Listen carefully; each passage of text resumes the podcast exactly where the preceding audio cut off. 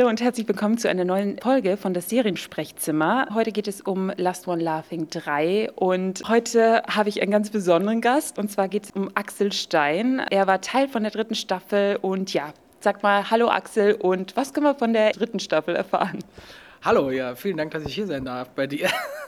Also, ich glaube, ähm, jeder, der die ersten beiden Staffeln LOL gesehen hat, der weiß, was in der dritten Staffel ungefähr passieren wird. Und ich kann aber wirklich garantieren, dass da wirklich noch die ein oder andere große Überraschung äh, folgt. Wie bereitet man sich denn vor für Last One Laughing? Also, ich habe äh, unterschiedliche Herangehensweisen äh, benutzt sozusagen. Also, ich habe mich, weil ich natürlich sehr gerne privat lache, habe ich gesagt, okay, wie lange oder wie kann ich möglichst lang da in diesem Raum bleiben? Weil ich natürlich wirklich sehr, sehr große Angriffsfläche habe, was so Thema Lachen an, an anbelangt. Und ich habe auf der einen Seite habe ich meine Mundwinkel immer angespannt und zwar nach unten, genau entgegengesetzt äh, des Lachreflex quasi gearbeitet.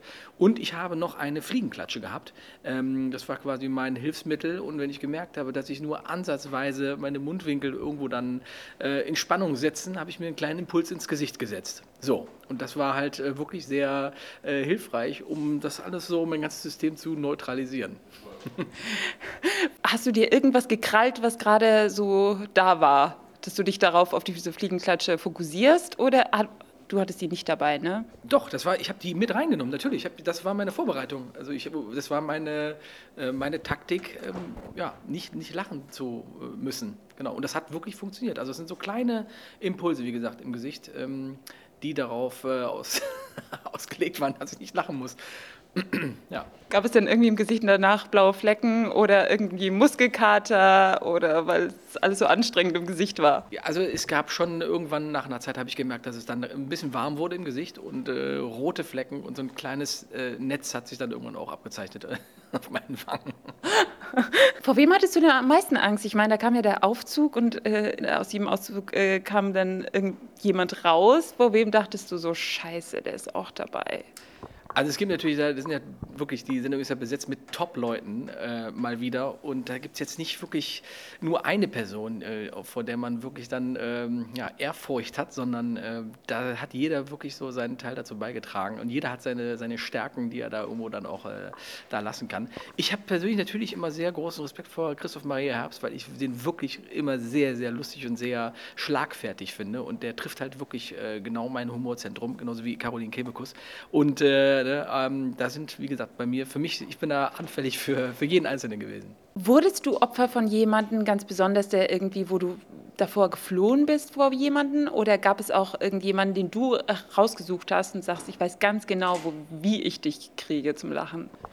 Also ich bin, man hat das Gefühl, man ist die ganze Zeit auf der Flucht in diesem, in diesem Zimmer, weil es natürlich, man ist da so ein bisschen, ja, also man hat nicht wirklich viel Freilauf und an jeder Ecke, an, wirklich an jeder, in jedem Quadratmeter ist irgend, lauert irgendeine Gefahr, äh, dass da irgendjemand einen Quatsch macht, einen dummen Spruch bringt oder eine doofe Grimasse zieht. Deswegen, man ist so die ganze Zeit in diesem Modus, wirklich da durchzutigern und möglichst einem aus dem Weg zu gehen. Aber du kannst dir natürlich vorstellen, wenn da zehn Leute drin sind, äh, wie schwer das ist, da äh, jedem Einzelnen aus dem Weg zu gehen.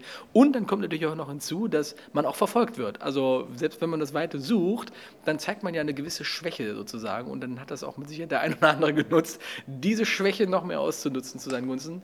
Ähm, ja, also das war wirklich ähm, ein harter Weg.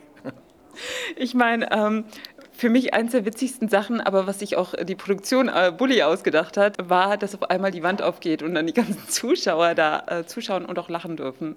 Äh, wie schwer war es für dich, das dann zu erleben. Das, war, das ist eine der Überraschungen, die ich anfangs erwähnt hatte, wo man wirklich, wo niemand mit gerechnet hatte. Und äh, niemand von uns war auch darauf vorbereitet. Deswegen, das haben die echt richtig hingekriegt. Also ich weiß gar nicht, der Moment, wir, uns ist wirklich alles aus dem Gesicht gefallen, weil wir hatten ja schon eine, eine gewisse Zeit da verbracht. Und äh, auf einmal nach zwei Stunden oder so geht diese Wand hoch. Also es hat uns wirklich echt, äh, wirklich, äh, da gab es wie, wie eine Pfanne vom Kopf, wirklich. Was war immer so der Gedanke, als der Gong, als man den Gong hörte? Warst du gleich so, okay, wer kann es sein, wer ist jetzt hier weg? Und war ja natürlich auch eine Gefahr, die da lauerte. Dieses Geräusch ist grausam. Also man fühlt sich, sobald das Geräusch ertönt, ist man, fühlt man sich schuldig, weil man denkt, oh Gott, ich war's. Ich, ich habe hab mich nicht unter Kontrolle gehabt. Ich habe mit Sicherheit gelacht, weil man spürt natürlich nur das, ähm, was man so mitbekommt innerlich. Also man will es natürlich nicht nach außen äh, tragen, aber innerlich kocht man natürlich. Und deswegen ist man auch so, ja, also ich, ich habe auch mit meinen Kollegen gesprochen, es ging allen so, dass man wirklich, sobald dieses Geräusch ertönt, da träumt man auch noch tagelang von. Weil man, das wird, es ist so intensiv und es ist so schlimm, weil man, ja, ähm, keine Ahnung, es ist äh, echt, das, das, verursacht wirklich äh, ein schlechtes Gefühl. Ja. Ich meine, wenn diese roten Lichter angehen und alle, alle waren so, das wäre wie so eine Klassenfahrt, ne? Ähm, äh, alle waren so, nee, ich war es nicht, hä? ich doch nicht, nee, wer kann es denn gewesen sein und so. Und schließlich war es dann jemand, der dachte, er hätte nicht gelacht. Das Schwierige ist natürlich eine ganze Sache, weil man natürlich versucht, sich zu konzentrieren und seinen Körper zu beherrschen, indem man nicht lacht. Aber uns ist ja natürlich allen aufgefallen, selbst wenn man denkt, das kann ich eigentlich gar nicht gewesen sein, wie sich schnell mal so ein kleines Grinsen irgendwie aus dem Gesicht äh, ne, äh, entspringt, aus Höflichkeit oder was auch immer, oder weil man einfach wirklich was lustig fand. Man kann es nicht oder man schafft es sich nicht über so einen langen Zeitraum so zu konzentrieren und sich zu beherrschen, äh, gegen einen Reflex anzukämpfen. Das ist wirklich, das ist die größte Herausforderung, die es gibt. Was war leider das Witzigste oder das Lustigste, wo du gedacht hast, so okay, jetzt kann ich einfach nicht mehr als lachen?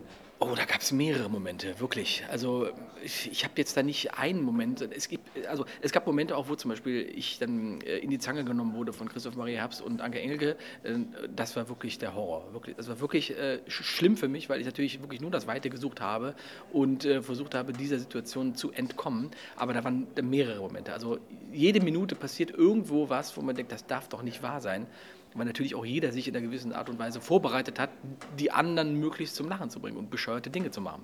Ja, ja leider spreche ich das Thema auch an. Du kannst entscheiden, ob du darüber sprechen möchtest. Aber äh, der Tod von Mirko und ja, das ist halt kein einfaches Thema. Ich glaube, du hast sehr gerne mit ihm auch gearbeitet und ähm, kannst du uns mit reinnehmen, was vielleicht für dich das schönste Erlebnis mit ihm war, ähm, jetzt, wenn man an ihn denkt?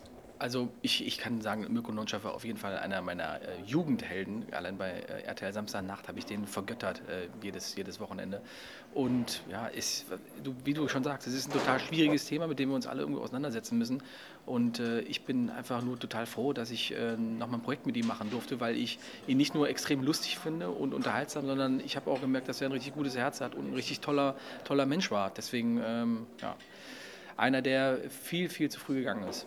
Ja, vielen lieben Dank äh, nochmal für das Gespräch und ähm, ja, dann trotzdem ganz viel Erfolg ähm, für die dritte Staffel. Vielen Dank. Bis, Bis bald.